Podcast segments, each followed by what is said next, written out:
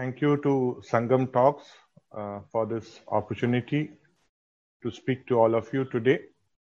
I'll be sharing uh, a presentation culled out from my doctoral program. And I have categorized the presentation into uh, a couple of parts. We'll first have an introductory survey, followed by the Madras Survey of Indigenous Education, which the British colonial authorities conducted in 1822-25. We'll also have a close look at how popular education was faring in England in the early 19th century. Then we will look at the growth of or the still surviving indigenous schools in Madras Presidency and the growth of the government system, educational system during 1855 to 80. And ultimately, we will look how the community profile of boys studying in the primary schools under the government system in Madras Presidency changed between 1885 and 1935. This, I believe, will give us a lot of insights into the educational deprivation that emerged through the colonial policies of the British government. And I am certain that what we see in Madras presidency through the data left behind by the colonial administrators will be more or less same in other regions of India, in Bengal presidency, in Bombay. Similar surveys were done there also. And it would be worthwhile to look at those surveys of the Indian nationalism during the late 19th and the early 20th century, it was noticed that uh, large sections of Indian society had little or no participation in the modern education system. From the decadal census records, it also became very clear that a large uh, number of communities had a very low percentage of literates and even lower percentage of those who were literate in English.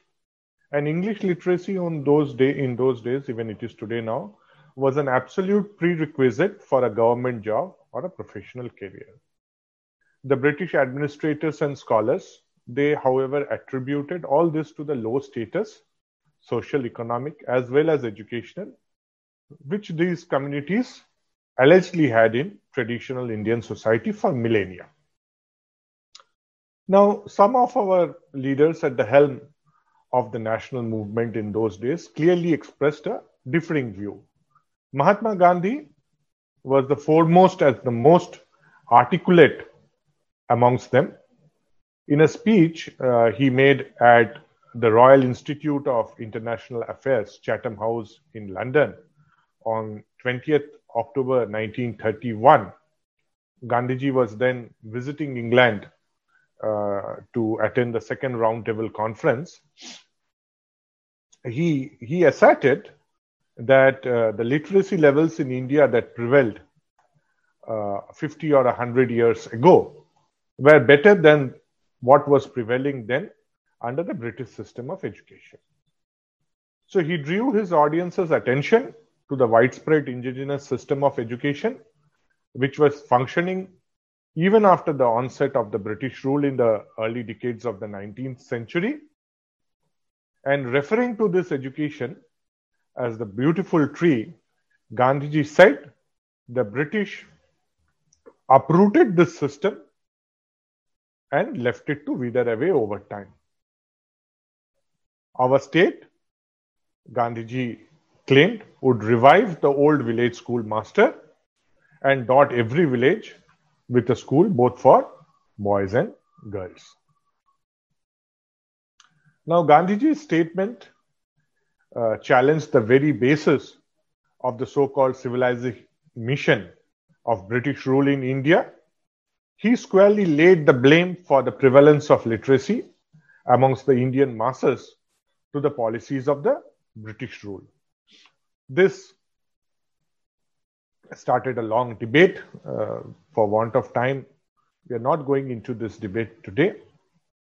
and subsequently after independence, a detailed and rigorous substantiation of Gandhiji's pronouncements on the nature and extent of indigenous education system in India in the early 19th century was presented by the renowned Gandhian thinker and historian Dharampal in his uh, we'll be celebrating his birth centenary in uh, two years time in his book the beautiful tree which was published in 1983 so in his book, Dharampalji has reproduced all the available original documents pertaining to a detailed survey of the indigenous system of education that was conducted in Madras Presidency during 1822 and 1825.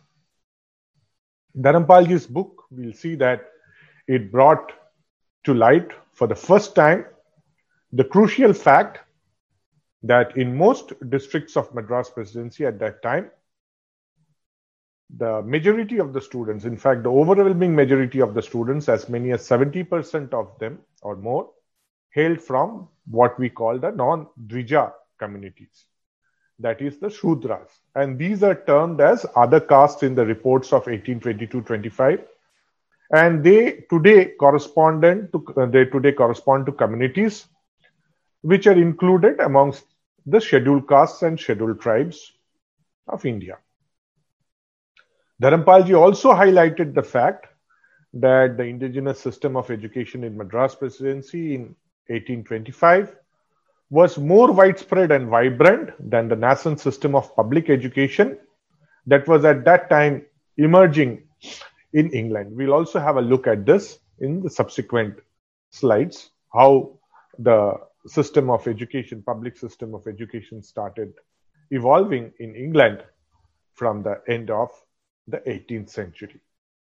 Now, during 1820 to 1835, following instructions from colonial authorities in London, various provincial governments in India carried out detailed surveys of the indigenous education that prevailed in their areas, in their provinces.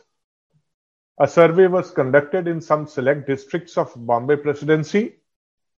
First, it was conducted in 1824-25, and another survey was later conducted during 1828-29. In 1835, uh, Governor General Lord William Bentinck he lived. Uh, he gave an instruction, and William Adam uh, Baptist missionary agent. He conducted a survey of indigenous education in five different districts of Bengal presidency of those days. And these districts were Birbhum, Burdwan, South Bihar, Tirhut, and parts of Murshidabad. Adam personally also carried out a detailed statistical survey of uh, the area under the Thana of Nator in Rajshahi district. Rajshahi is today in the Bangladesh region. And the survey in uh, Madras Presidency, which was perhaps the most detailed one, was conducted during 1822 and 25. In our presentation today, we shall be concerned with the results of the extensive survey of the indigenous education system conducted in the Madras Presidency during this time. Now, the Board of Revenue of Madras Presidency in 1822 March, they left a communication instructing the collectors in their various districts to carry out a survey of the indigenous system of education in their respective districts. So the information sought included, it was a tabulation where the total population was included the number of schools and colleges in each districts were also to be tabulated and the collectors were asked to give the number of boys and girls studying in these schools and colleges under each of the following community heads. So there were nine community heads and the scholars were supposed to be divided in them. You had the brahmana scholars from the brahmana community from the kshatriya from the vaishya from the shudra. You had scholars from all other castes, then grand total Hindu scholars, followed by Muslim scholars, and total number of Hindu and Muslim scholars following uh, a tabulation of the total population.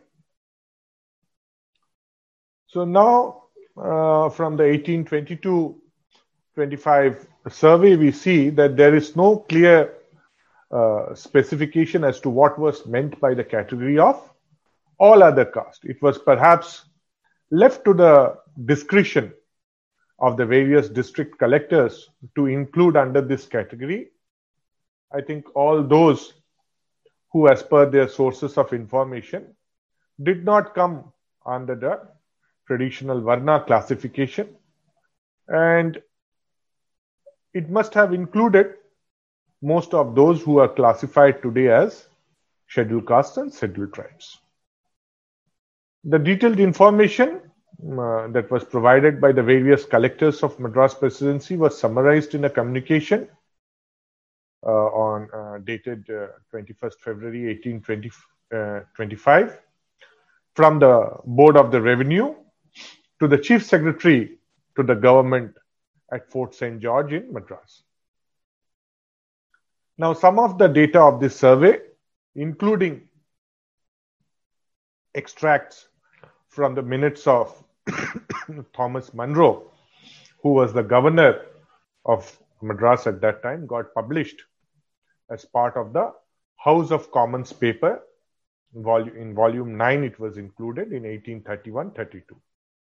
However, we see that the detailed district-wise data on the community profile of students, it was neither published in any government reports nor in any scholarly investigations on the subject till the publication of The Beautiful Tree by Dharampalji in 1983. Now, uh, you see, here it's very interesting to look at the minutes by Governor Sir Thomas Munro on the results of the Madras survey. Thomas Munro's minutes is dated 10th March 1826. He writes, It is remarked by the Board of Revenue that of a total population of two and a half millions, there are only about uh, 1 lakh 88,000 or 1 in 67 receiving education. This is true of the whole population, but not as regards the male part of it. So half of the population will be male. And if we reckon the male population between the ages 5 and 10 years, which is the school going age, then the period uh, in which the boys uh, will generally be school is assumed to be at one ninth of the total population of the total male population or one eighteenth of the total population. So it will give a figure of about 7 lakh odd number of boys of school going age. And if all the males above 10 years of age were educated, Uh, that will be the number. But the number actually attending the schools from the surveys is found to be 1 lakh 84,000 or little more than one fourth of that number. So Munro estimates that I am, however, inclined to estimate the proportion of the male population who receive school education to be nearer to one third than one fourth of the whole, because we have no returns from the provinces of the numbers taught at home. It's very important of the numbers taught at home. In Madras, that number taught at home is about five times greater than that taught in the schools.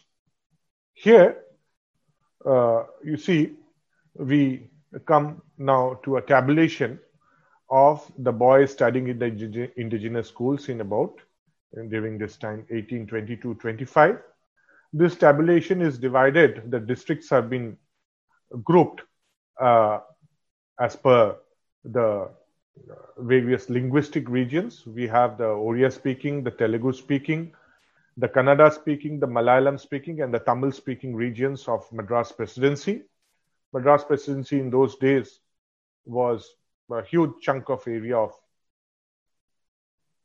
South India. And here we find that there were about close to 11,500 schools and there were about a lakh and 50,000 students studying in this 11,000 odd schools spread across the length and breadth of the presidency. And in the last column, we have tabulated the percentage of boys belonging to the age group of 5 to 10 years who are receiving education in the schools. This does not include the number of boys who are being taught privately at home. Now, I'll just tell you or give, give you the brief description of the linguistic regions of Madras Presidency. The Oriya speaking region of Madras Presidency uh, comprised of the lone district of Ganjam. The Malayalam speaking region comprised of again of the district of Malabar. Vishakhapatnam, Rajahmundry, Machilipatnam, Guntur, Nellore, and Kadapa districts, they constituted the Telugu speaking region. Bellary and Srirangapatnam, they comprised of the Kannada speaking region. And the Tamil speaking region of the presidency included the districts of uh, North Arcot, South Arcot, Chengalpattu, Tanjavur, Tiruchirappalli, Madurai, Tirunelveli, Coimbatore, Salem, and Madras districts. So, this table clearly shows that the percentage of boys of school going age who were studying in schools in Madras Presidency as a whole turns out to be about 21.5% as we have tabulated here. The table also shows that the percentage of boys of school going age who are studying in the schools in the Tamil speaking region of Madras Presidency was about 25%. In Telugu speaking, it is 17%. In uh, Malayalam speaking, it is about 24%. In uh, Oriya, it is 16%. In, in Kannada, it is about 13.5%. The data uh, of presented in summarized in this table presents a complete different picture. See, as uh, regards uh, the community participation, which we will look at now in this table. Okay, uh, as regards the participation by various communities in the indigenous education system, it shows that all sections of the society were being instructed in the schools. In fact, the majority of the students of the districts were from the non-Dvija. So the non-Dvija Hindus, they comprised, uh, if we see the, of the Sudras and the other castes, they constituted about 65% or nearly two-thirds of the students studying in the schools. So in uh, the Telugu-speaking districts, Uh, they were about 39%, but they were much higher at 54% in Malayalam speaking Mala- Malabar. In Oriya speaking Ganjam district, they were about 64%. In Kannada speaking Bellary and Srirangapatnam, they were about 74%. But in the Tamil speaking region of Madras Presidency, they were a overwhelming 77% of the total student population. This is something very, very interesting. Now, another crucial fact that uh, emerged from the reports of the various collectors was that there was almost a parallel system of uh, education where the children were educated at uh, homes. However, it was only the collector of Madras district, LGK Murray, who gave detailed information on the number of boys who were so instructed at home. And according to Murray, we'll see in the next table, there were about 5,500 boys who were studying in 322 schools of Madras districts, but there were more than 26,000 boys who were being instructed at homes. So the number of boys who were instructed at homes in the district of Madras were nearly five times the number of those who are instructed in the schools.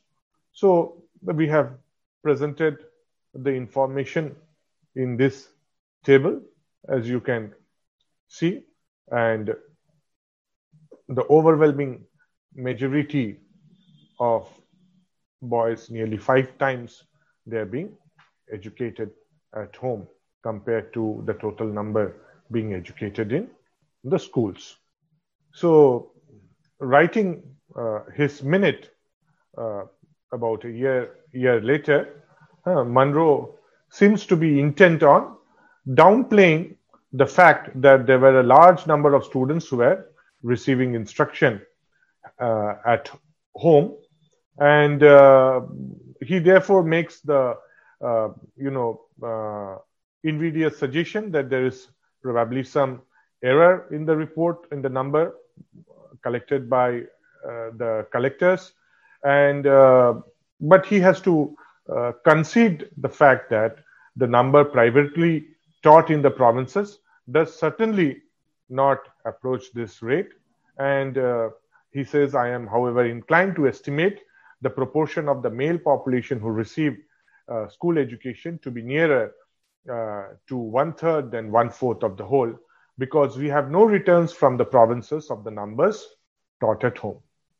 Now, even this is what Munro is saying, but today, even if we assume that the number of boys instructed at home was on the average only about twice the number of those instructed in the schools, as it was the case for all the communities in the case of Madras district, then it would result that nearly two thirds or around 65% of the boys of school going age, that is, boys between the age 5 and 10 years, would be under instruction either in the schools or at home uh, instead of the one thirds that's suggested by Munro.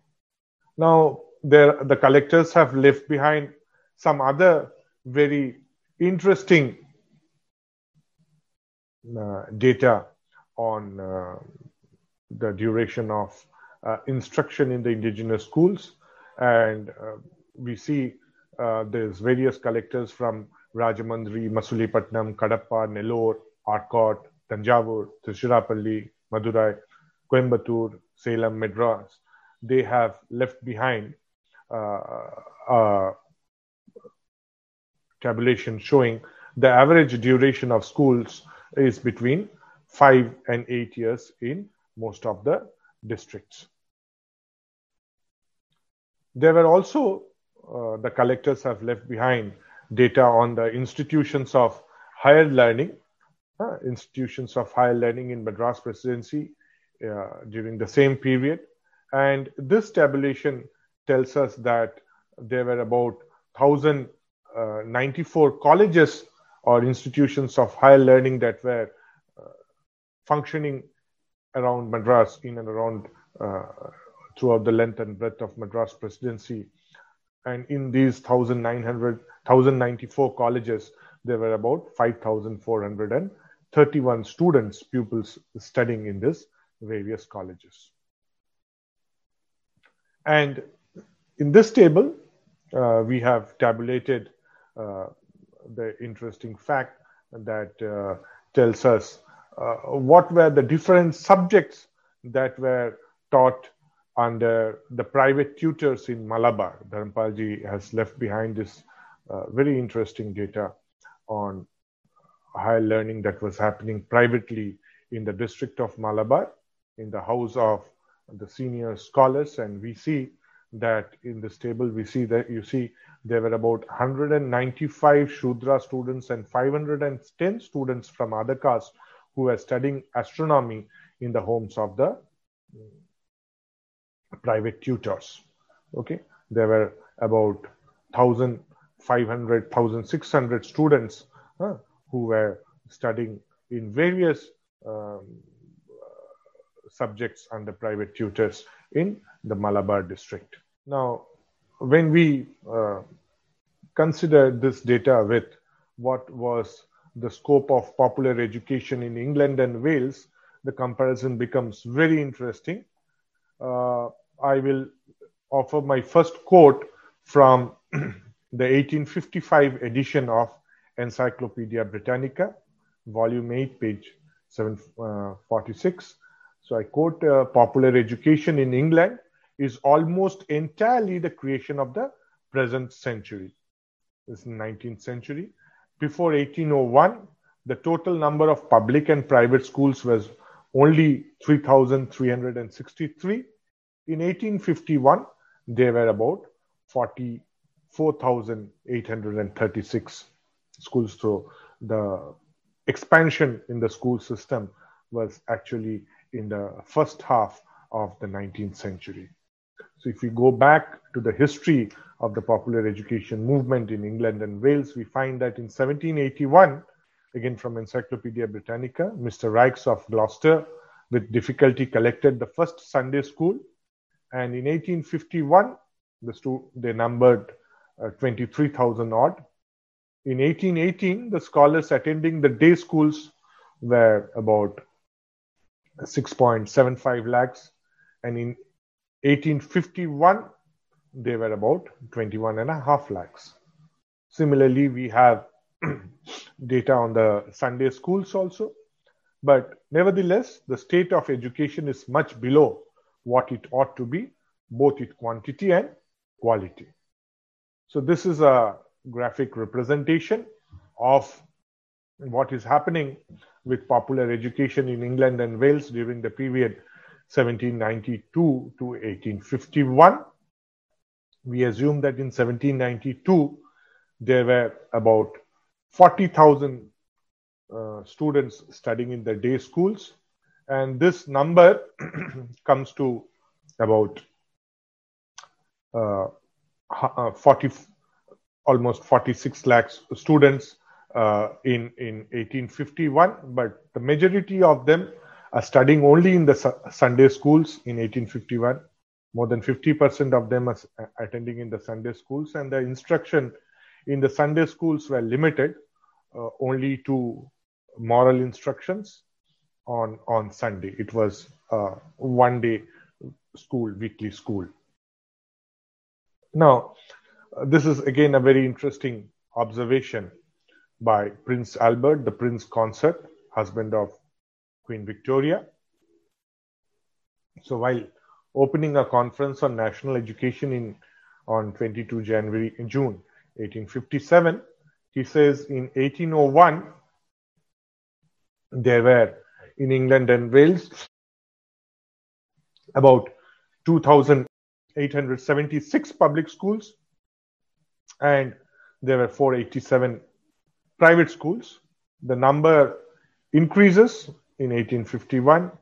Uh, there were about almost uh, 15,500 public schools and uh, private schools also the number goes up to 30 and a half thousand teaching about 21 and a half lakh students huh? but uh, he goes on saying the analysis of the scholars with reference to the ne- length of the time allowed for their school tuition shows that 42% of them have been at school for less than one year 22% during one year 15% during two years 9% during three years. I leave it to you to judge what the results of such an education can be. This is the state of popular education in England and Wales in 1850s. Now, this is something even more interesting. This is the class composition of the students in the British education system in England and Wales in 1833 1851. Uh, very interesting. Uh, the population of England and Wales, the census of 1851 divides the population of England and Wales into two groups. We have the middle and upper classes population, and we have the laboring classes population.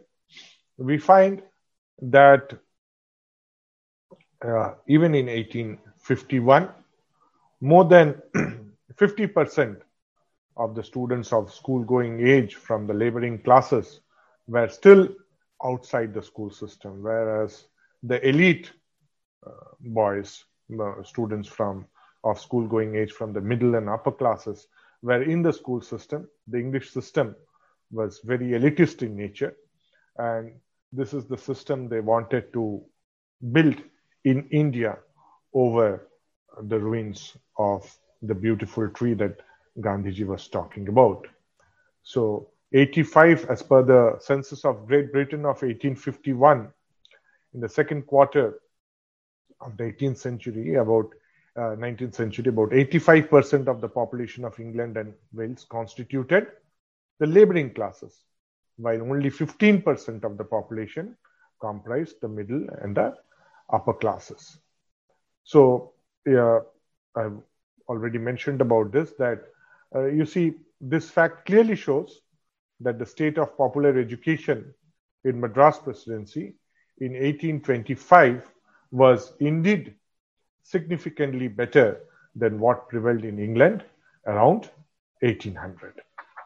So now we will have uh, look at the statistics of how the indigenous schools and the department schools continued to fare in Madras Presidency between 1851 and 81. The departmental schools are the government schools, and the indigenous schools are the locally aided uh, village schools, which were aided and supported by the local people.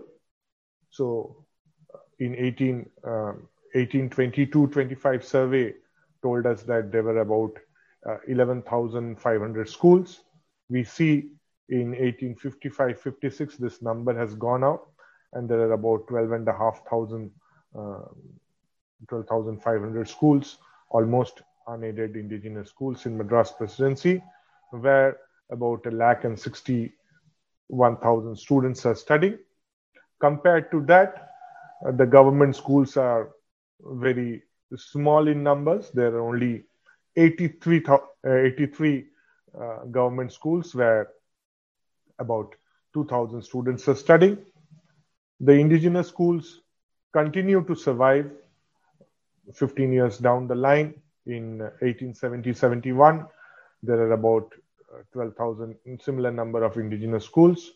Uh, the government schools marginally increase over 15 years. The students double in the government schools. There's a slight decrease in the number of students studying in the indigenous schools. But it is only in 1881-82 that when the indigenous schools are brought under the government system by what is called the grant in aid scheme, that the number of students go up. Okay, so, and substantially uh, the uh, in this 10 year period we see a rise in the number of uh, the government primary schools also but interestingly uh, the indigenous schools almost 3000 indigenous schools continue to survive towards the last decades of the 19th century with more than half a lakh students still studying in them okay so so it is estimated that, uh, you know, in 1881, 82, there were about 11,264 indigenous schools uh, where about 2,39,000 students were studying. Of this, uh, 8,436 uh, schools were brought under the Directorate of Public Instruction during the previous de- decades, and uh, 2,800 indigenous schools still survived outside the departmental system. And this fact that uh, the indigenous schools, which contributed in a major way to the expansion of the governmental education system, was also acknowledged by the report of the Madras Provincial Committee to the Education Commission of India in 1882. So, if the quotation is, uh, it appears from these two statements that 8,436 schools of an indigenous characters with about a lakh and 85,000 people have been brought into connection with the department. The great increase in the number of schools connected with the Department of Education has been due mainly to the gradual absorption of such indigenous schools. So here in this table, we see, we give you, uh, show you the growth of uh, how the different communities or the community profile of boys who were receiving instruction between 1861 and 1880. So we have tabulated a couple of years, selected years here between 1861 and 1880. And uh, we see that uh, these are the total number of students who were studying in in in the various uh, you have the we don't have the numbers for the uh, students belonging uh, separate numbers for the student belonging to the scheduled caste and scheduled tribes uh, before 1872-73 so even in 1872-73 there were hardly any scheduled caste or scheduled tribe students in the government system okay it's only uh, we see that after the incorporation of the indigenous schools uh, in, in, Madras presidency that this number will go up.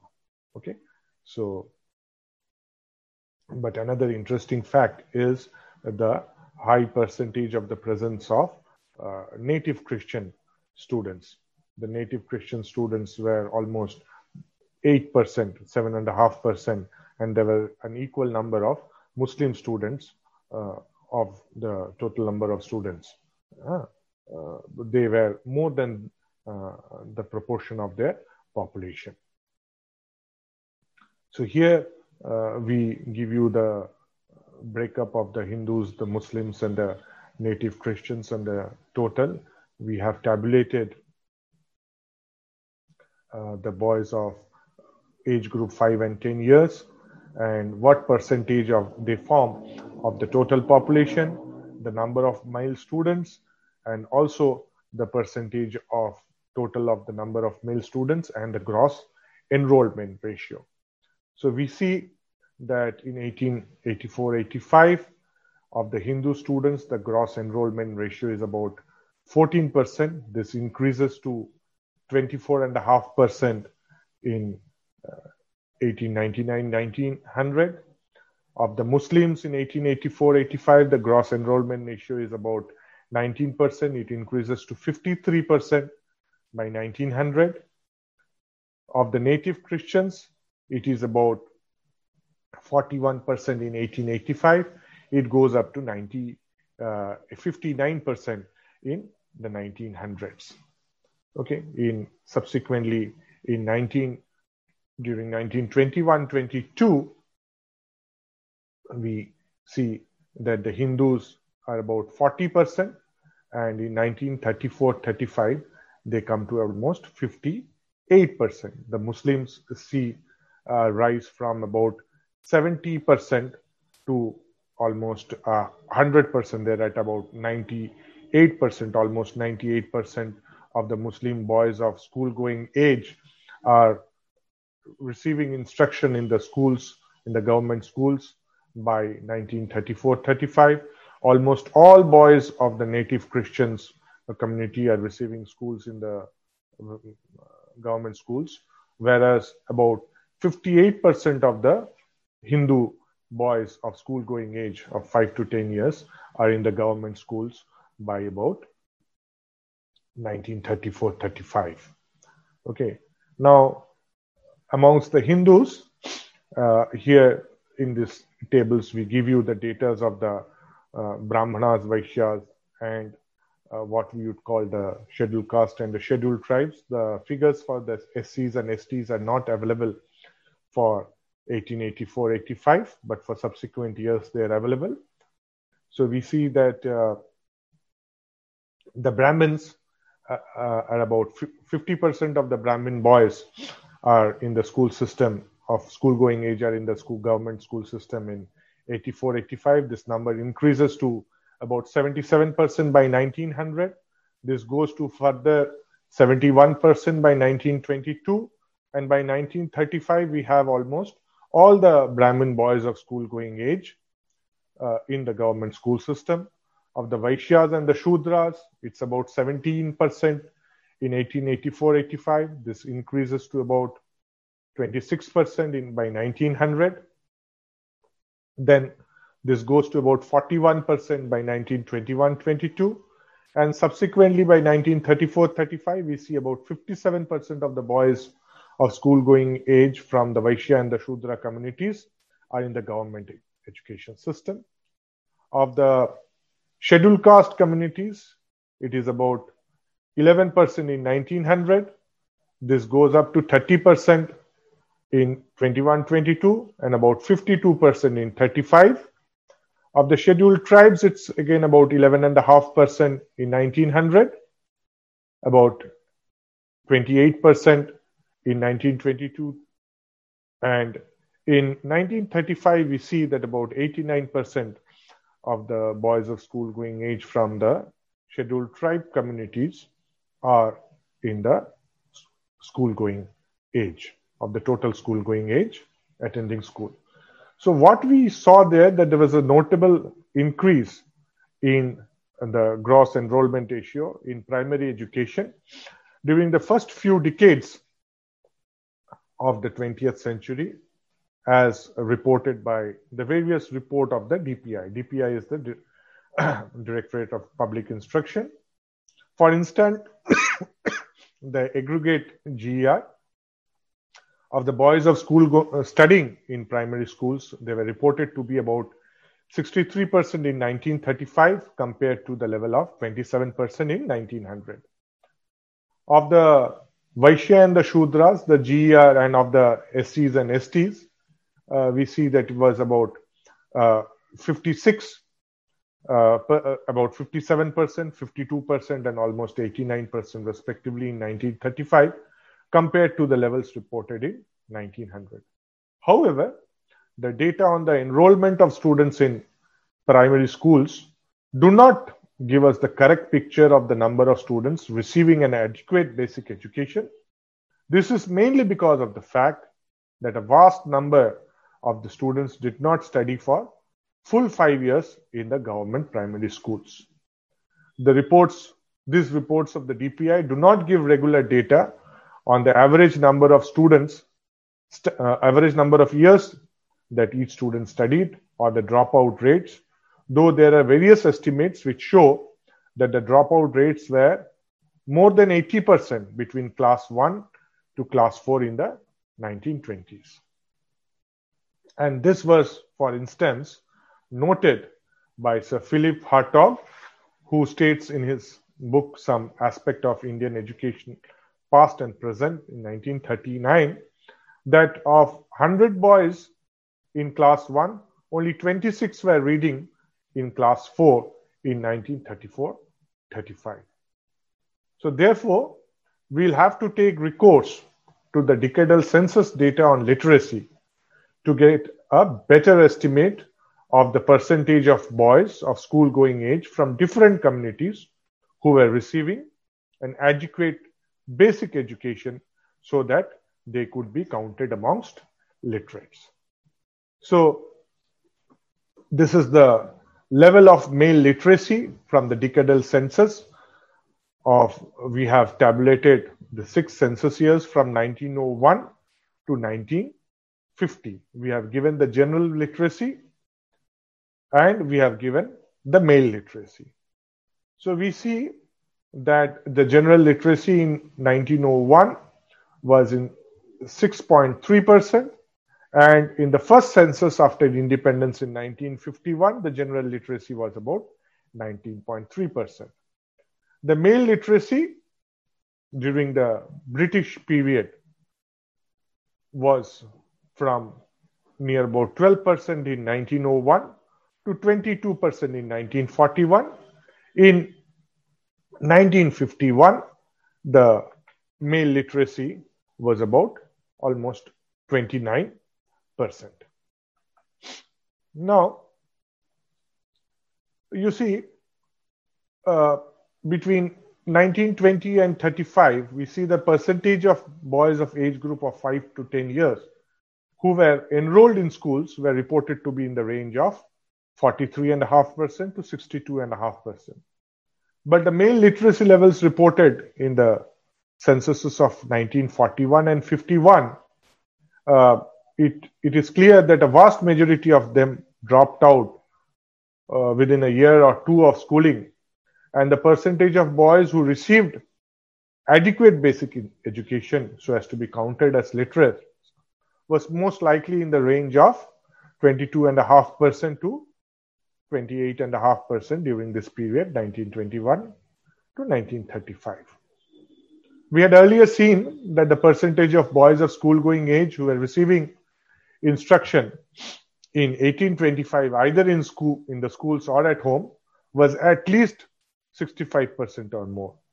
And hence, as was claimed by Mahatma Gandhi in his 1931 uh, speech, Chatham House speech in London, the presidency of Madras was clearly more illiterate in the 1930s than it was 100 years earlier in 1820s.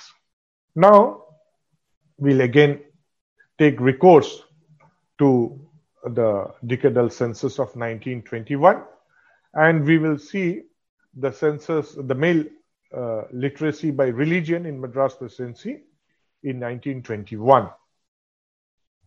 What we see here is that in 1921, the general literacy in Madras presidency was about 8.57%, and male literacy was about 15.22%. Hindus general literacy was 18.28 and male Hindu literacy was about 15%. The Muslims were general literacy for Muslims was at 9.38 and for Muslim males it was 17 almost 17 and a half percent. For Christians it was very high. It was almost 18% general literacy and 23 male literacy in the Christian communities. Now here we have tabulated a few communities who had male literacy of about 30% in 1920. And these communities had male literacy of more than 30%. Uh, in 1930, we have the Brahmin communities, the Kannada, the Malayalam, the Oriya Brahmins, Tamil and Telugu Brahmins. And then we also had the Chetty, the Komati, Arya Vaishya, the Nayar communities between 15 and 30 percent in Madras presidency male, literacy in 1921. We have the Agamudians, the Ambatans, the Balija, the Devanga. We have the Indian Christians, native Christians. Then we also have the Kaikolan Sengundar, Senguda Kshatriya, the Kallan community, the Kammalan, the Kamsala, Panchala, Tamil and Telugus, the Labbai Muslims had a male literacy of 30 percent the Nadas had a male literacy of 20%. We had the Sale, the Tiyan, the Vaniyan, Vaniya Vaishyas, and the Vellalas even had a male literacy of 24%. Now, these are the communities which had a male literacy between 7.5% and 15% in 1921. Here we had Ambalakaran, we had the Yadavas, Iluvan, Kalingi and Kalinji, the Kamma, Kapu, Kusavan, Mangala, the Muslim Mapila, the Maravan, the Vaniya Kshatriya, then the Telega and the Vandan community. Then below 7.5%, there were several communities. We have tabulated some of them here as per the decadal census of 1921. We had the Billava, the Boya, the Gammala, the Golla, the Idiga, Kuravan, Mutracha, Ode, Sakala, Para, Velama communities.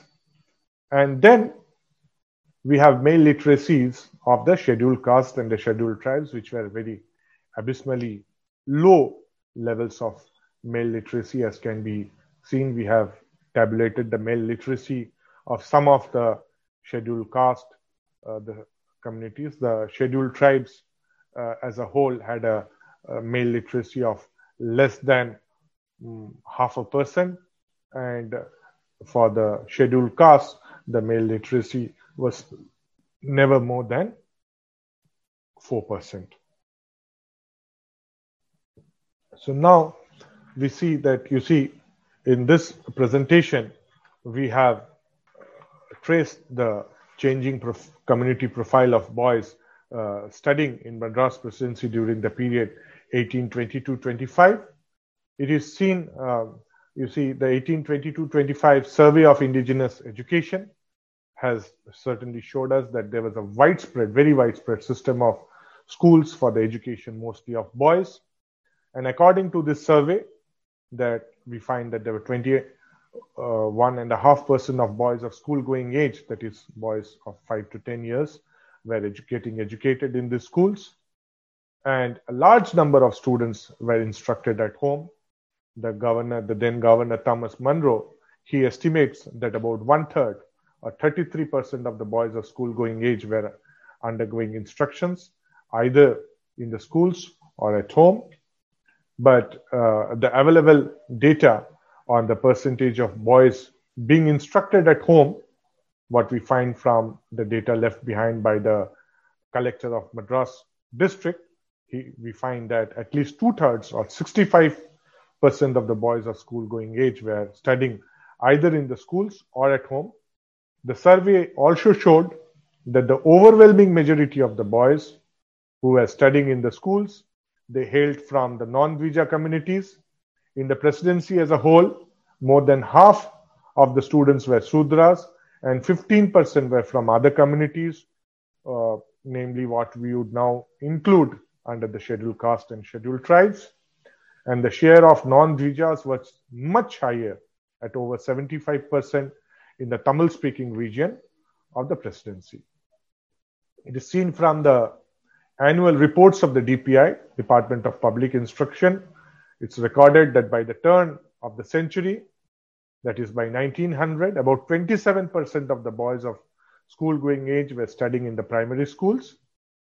And their enrollment ratio is reported to have gone up to 44% by 1920 21 and further to 63% by 1934 35. However, it is also reported that in 1920, more than 80% of the boys dropped out between classes 1 and 4. And these enrollment figures do not give a picture of what percentage of boys received adequate education so as to be classed at literates.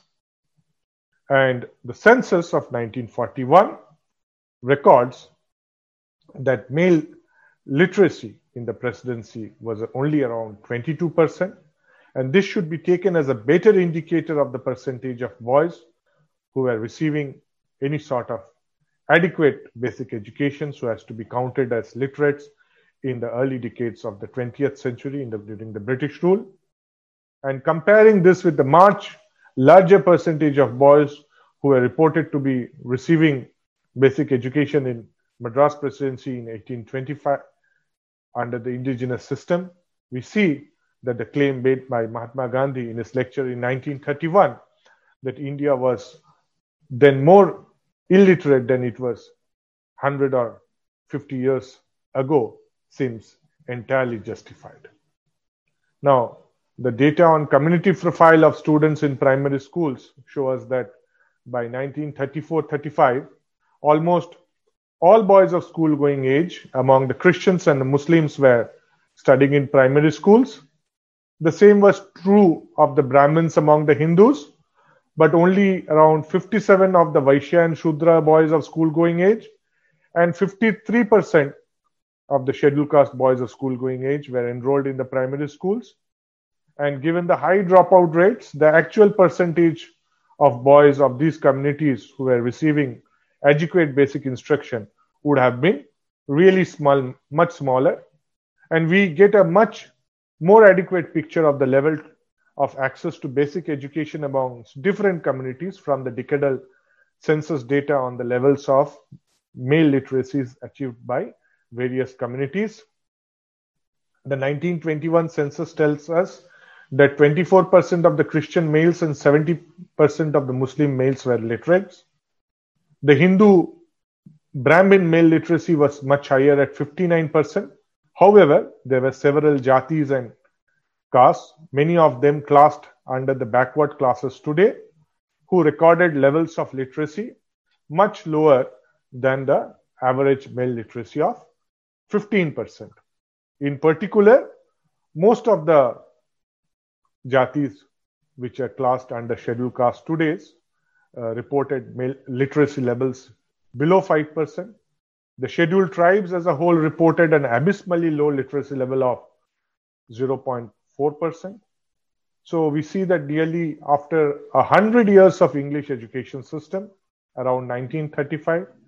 There were large sections of the population in the presidency of Madras who reported very low levels of enrollment in primary schools and even abysmally lower levels of male literacy, which is a better indicator of the level of access enjoyed by them for adequate basic primary education. This situation persisted till the end of British rule in 1947, and it continues to be one of the major issues, major challenges that is being attended to by independent India.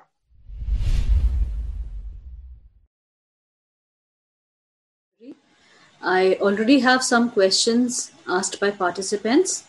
So, Mr. Vinod Kumar asks, what does literacy mean in indigenous education at the time of pre-colonial and two at the time of post-colonial uh, at post-colonial time and c government education at british time. This is the question. Well uh, indigenous education uh, we do not have uh, a literacy data on the indigenous education uh, so to say but uh, we see from the various records left by the various district collectors of Madras presidency that on an average, students studied for about five to eight years in the indigenous schools and they were instructed in reading, writing, and arithmetic in the in all the three years so as to be counted as literates. And in once the decadal census started, the first census of India was conducted in 1871, and subsequently, every 10 years, the census was done. And people who could write their names, who could sign their names and speak, had a certain uh, proficiency in the language were counted to be literates. So, this is uh, how it was classified between the pre-census time and in the post-census. Uh, there is an, uh, another question asked by Prashant. What were the subjects that students studied in government schools of Madras Presidency? It is surprising to know that a huge majority of Muslim boys were enrolled in schools. Was it religious education or secular education? No, the government schools did not provide religious education. The gov- uh, but I have actually not looked at the syllabus of what was being taught uh, in the government schools in the colonial period. That is a, a different subject. I have limited my understanding to the community participation alone. I have really not looked, but I can. Uh, there are interesting forays uh, data on what was being taught in the indigenous schools left by various collectors, and we see that in the indigenous schools in 1822-25, our students were uh, instructed in the regional languages. They were instructed in the civilizational lodes. They were taught Hitopadesha, Ramayanam, Rukmini Kalyanam. They were given moral instruction, cultural instruction. They were also instructed in grammar. They were instructed in arithmetic and uh, literature. Uh, thank you, Dr. Chaudhary. You've given us uh, a lot of data, very difficult to, you know, consume and absorb in short time.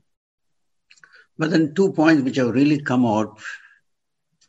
One, as somebody asked about this Muslim, uh, the percentage of Muslim uh, children. Yes. It is really interesting. I have gone through the discovery of India by Nehru and how in Bengal, the the other Muafi system, I believe, where uh, the, the original schools were being given a lot of uh, endowments. And that was taken away by the company.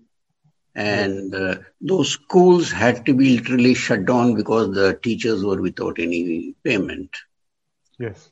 That is how it was there.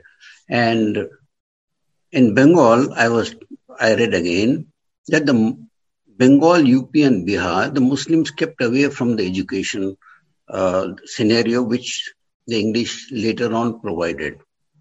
As, but it's very strange that in South India, the Muslims and Christians had a predominant role in uh, attending schools, as you brought out in your thing. Uh, this is very, very interesting. This is very intriguing. We have to look more deep into it. But uh, uh, I have a feeling that uh, the colonial policy seemed to have favored the education of the native Christians and of the Muslims. Perhaps there were more number of schools available for the education of the children of Muslim communities in places where they were concentrated compared to the number of uh, schools available for the Hindu communities in, in Madras presidency.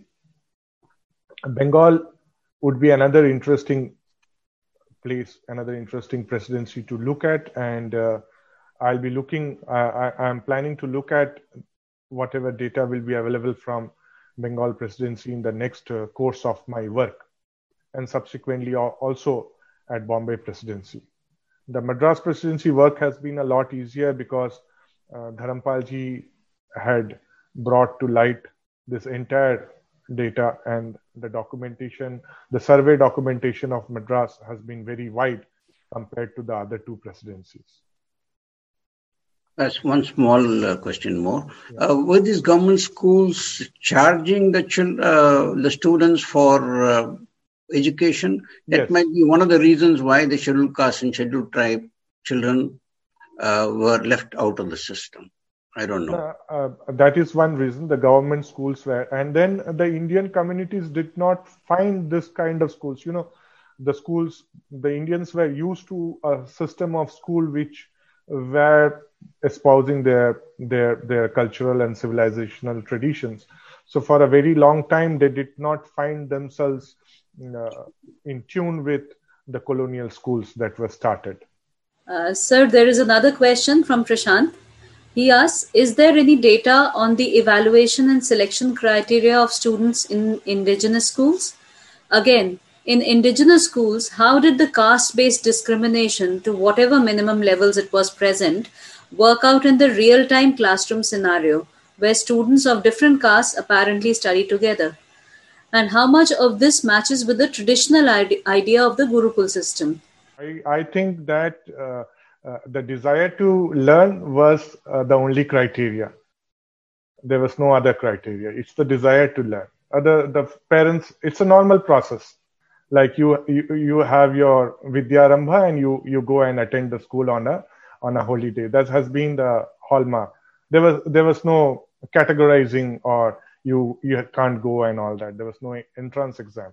It was open to all. Uh, the next question is again in indigenous schools how did the caste based discrimination to whatever level it was present it, how did the caste based discrimination work out in real time classroom scenario? Where well i i will just uh, uh, give an answer to this. Uh, so i was referring to this uh, survey by william adam in bengal presidency and his survey notes william adam mentions that there were even teachers from the chandala community okay i hope this answers uh, your question uh, uh, if I were to say, I think I think we were not a society practicing untouchability in the way it is made out to be. Thank you, ma'am. Uh, so, so yeah, basically that answers it. But uh, I was just asking, do we have any kind of uh, you know uh, statistical data uh, which would say that you know um, I mean, or any any not exactly statistical data. I can say like any data which would say us that you know whatever we hear from stories of Ambedkar, you know that you know within a span of like hundred years there has been so much discrimination, and the data which you present, you know, kind of you know, play displays a completely contrary picture to that.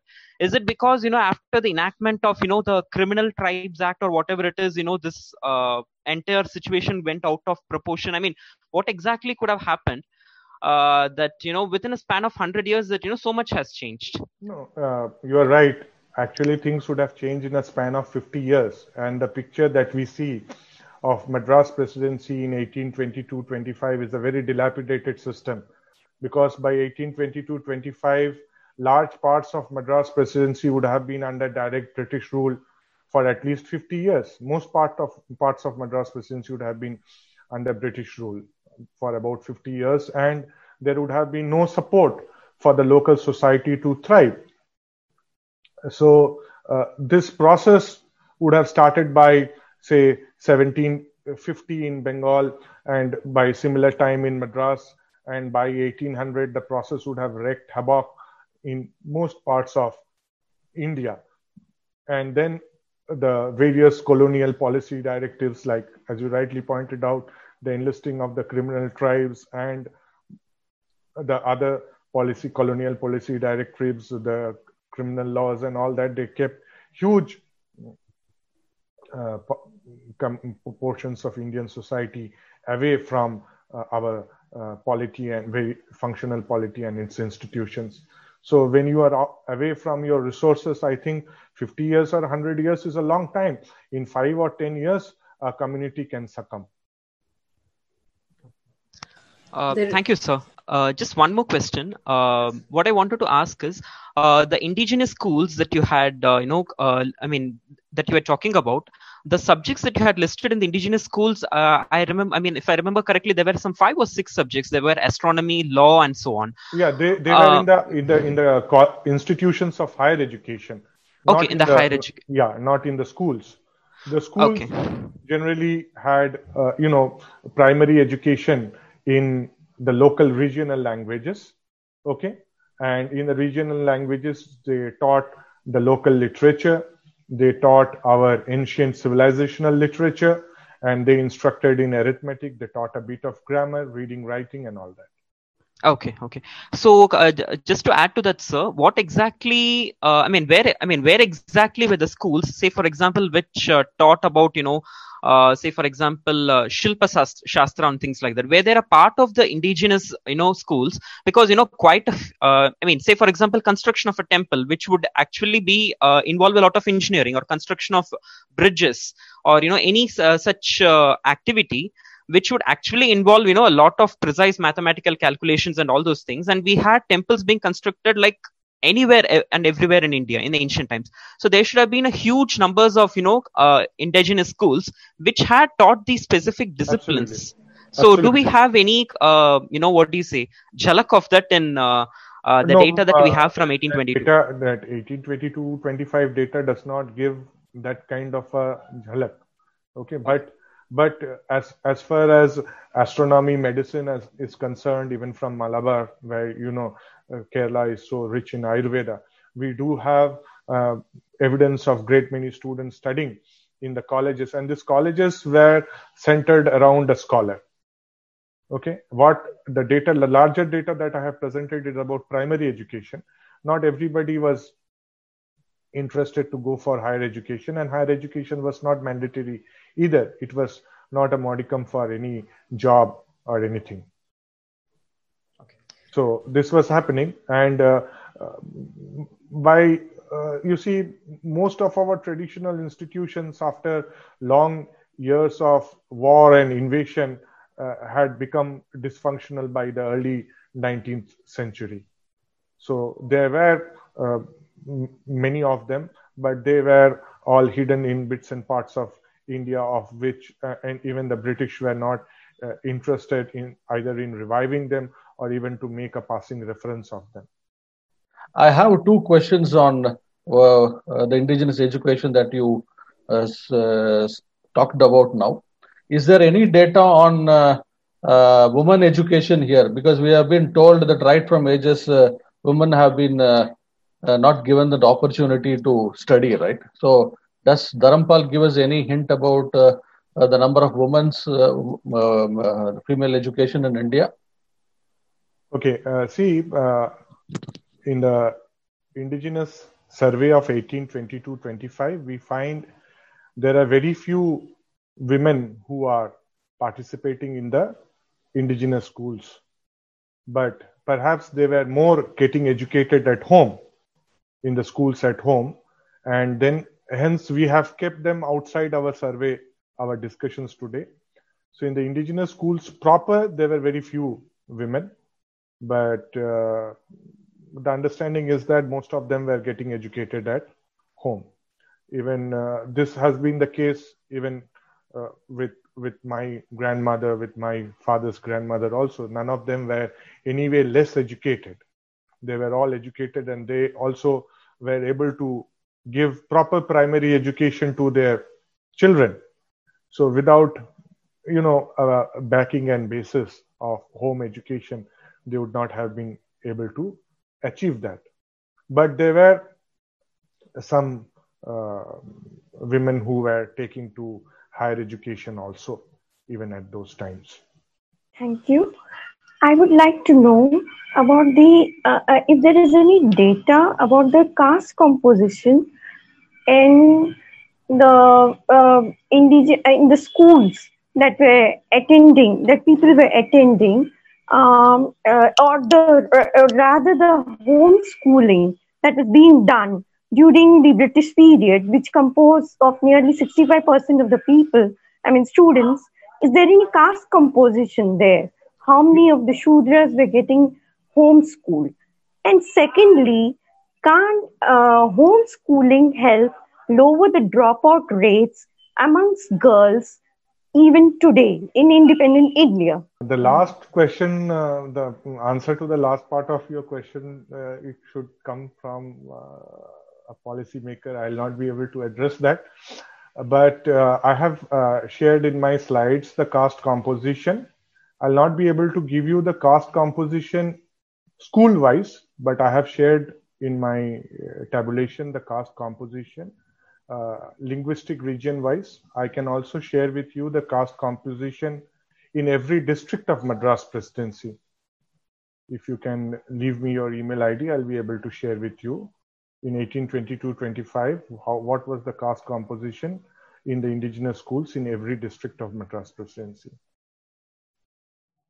I just want to confirm what uh, Professor Chaudhary has said about his grandmother and mother being uh, educated at home. My own mother, I think she studied till fifth or sixth class, but I remember her reading the Times of India in back in 1950 theoretically she has studied only fifth or sixth class, but she could read uh, the English newspapers, and I've, she's been reading it for the last 50 years.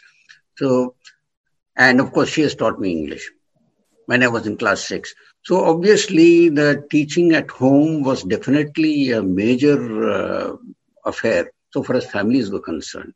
Yeah. Yes, this was, a, this was a major component of our setup. Of our education. Societal yes. setup. Thank you. I'm actually teaching history uh, to an IB school, and uh, we don't have a curriculum, so we're researching. It's project based. I've been researching. So the answer to Prashant's question was by that time, uh, you know, India had several universities of higher learning. Most of it was destroyed after, during the Islamic invasions. I mean, if you take Takshila and all, they were um, teaching about 64 subjects Takshila, Dantapuri, Vallabhi, you know, all those institutions. They were teaching, uh, there were institutions of higher, universities of higher learning to which people from across the world came to India to study. And they were destroyed during the Islamic uh, invasions. You know, many of the universities were destroyed. By 1800, they were all gone. Uh, just to add on to what uh, Vidyaji just said now, see, uh, Prashant, you might have heard the name of uh, William Jones. William Jones was a very famous Indologist. He was a Chief Justice of the Supreme Court of India in the times of Warren Hastings, and he founded the Asiatic Society of Bengal, which is still there in Kolkata, Asiatic Society. So this William Jones goes to a place called Nadia. Nadia is a district in West Bengal, South Bengal, Nadia is the place from where Chaitanya Mahaprabhu came, Navadvipa. So he goes to Nadia and he finds there is a thriving university the, uh, this is late 18th century. He finds a thriving university with 1,500 scholars and 5,000 pupils. And they were all studying gratuitously. And he calls it a university. So universities and this university at Nadia had students coming from many several parts of India. You had a similar higher academic enterprise in Varanasi. I believe it was there in Kanchipuram, Ujjain, many many other places of India, and these universities survived till almost 1800s, till the you know once the British colonial rule started spreading its tentacles and the local support revenue arrangements were taken off, they collapsed. There was nothing that the teachers could earn from to support their livelihood or support the students, and these all collapsed. In fact, the rise of Navadvip has been in the post Nalanda period. After the collapse of Nalanda, Navadvipa rose. And Navadvipa is also famous for another thing. Uh, Navadvipa is famous for Navya-Nyaya, new logic. So there is much, much to learn. Unfortunately, our textbooks do not speak about this. Our students in schools do not get to know or learn about it. But there is so much that. Uh, it's not just about staff and it's not just about the tax system. There is something very insidious that we see happening. And we see that it, our traditional indigenous schools have been deliberately broken and the other communities have been favored in the education system and their traditions have continued to be like sunday school and all that have have continued to be kept so what are your thoughts in it can you just shed a little light on this? To to add to that there is another question that did the british deliberately convert the brahmins into english education? The british uh, well yes. Uh, the british needed people to act as their agents, and they were a very elitist uh, system in England. So they obviously took uh, cared for the upper echelons of the society, the writing class, and the Brahmins. They were the first to motivate them and take into their jobs uh, so much so that I think by 1890s, uh, uh, more than 90% of the Indian officials in the British government were all Brahmins. Now, uh, you see, the colonial policy was no favorable policy to India. And uh, Will Durant writes that colonialism has been, uh, well, the Islamic invasion has been the bloodiest thing, Islamic invasion of India has been the bloodiest uh, thing that has ever happened in human history so the colonial thing has deprived India, deprived India of its civilizational glory. There is no going back on that. And when the British came up with the system, there's, there has been a favoritism to certain communities, and that is very clearly visible from the community participation that I showed between 1880 and 1935. And uh, to the best of uh, you see there were several factors going on but this dismantling the traditional fiscal arrangement which supported our temples which supported the local village panchayat the, the local village pharmacology irrigation and all that this played havoc uh, and diverting of food grains resulting in famines famines were something that were not known in india even though we have had droughts we have not had famines and the first great famine, we have the Battle of Plassey in 1757. Between 1769 and 1773, we have the Great Famine of Bengal, where a third of the population perishes. And what do we expect the people to do? So we were in very difficult state, and we could not uh, fight the battle appropriately in the initial years. But later, I would say that we grouped up, and under uh, the enterprise of great national leaders, uh, we did bring a collapse to the mammoth vehicle of colonialism successfully and dismantled the empire.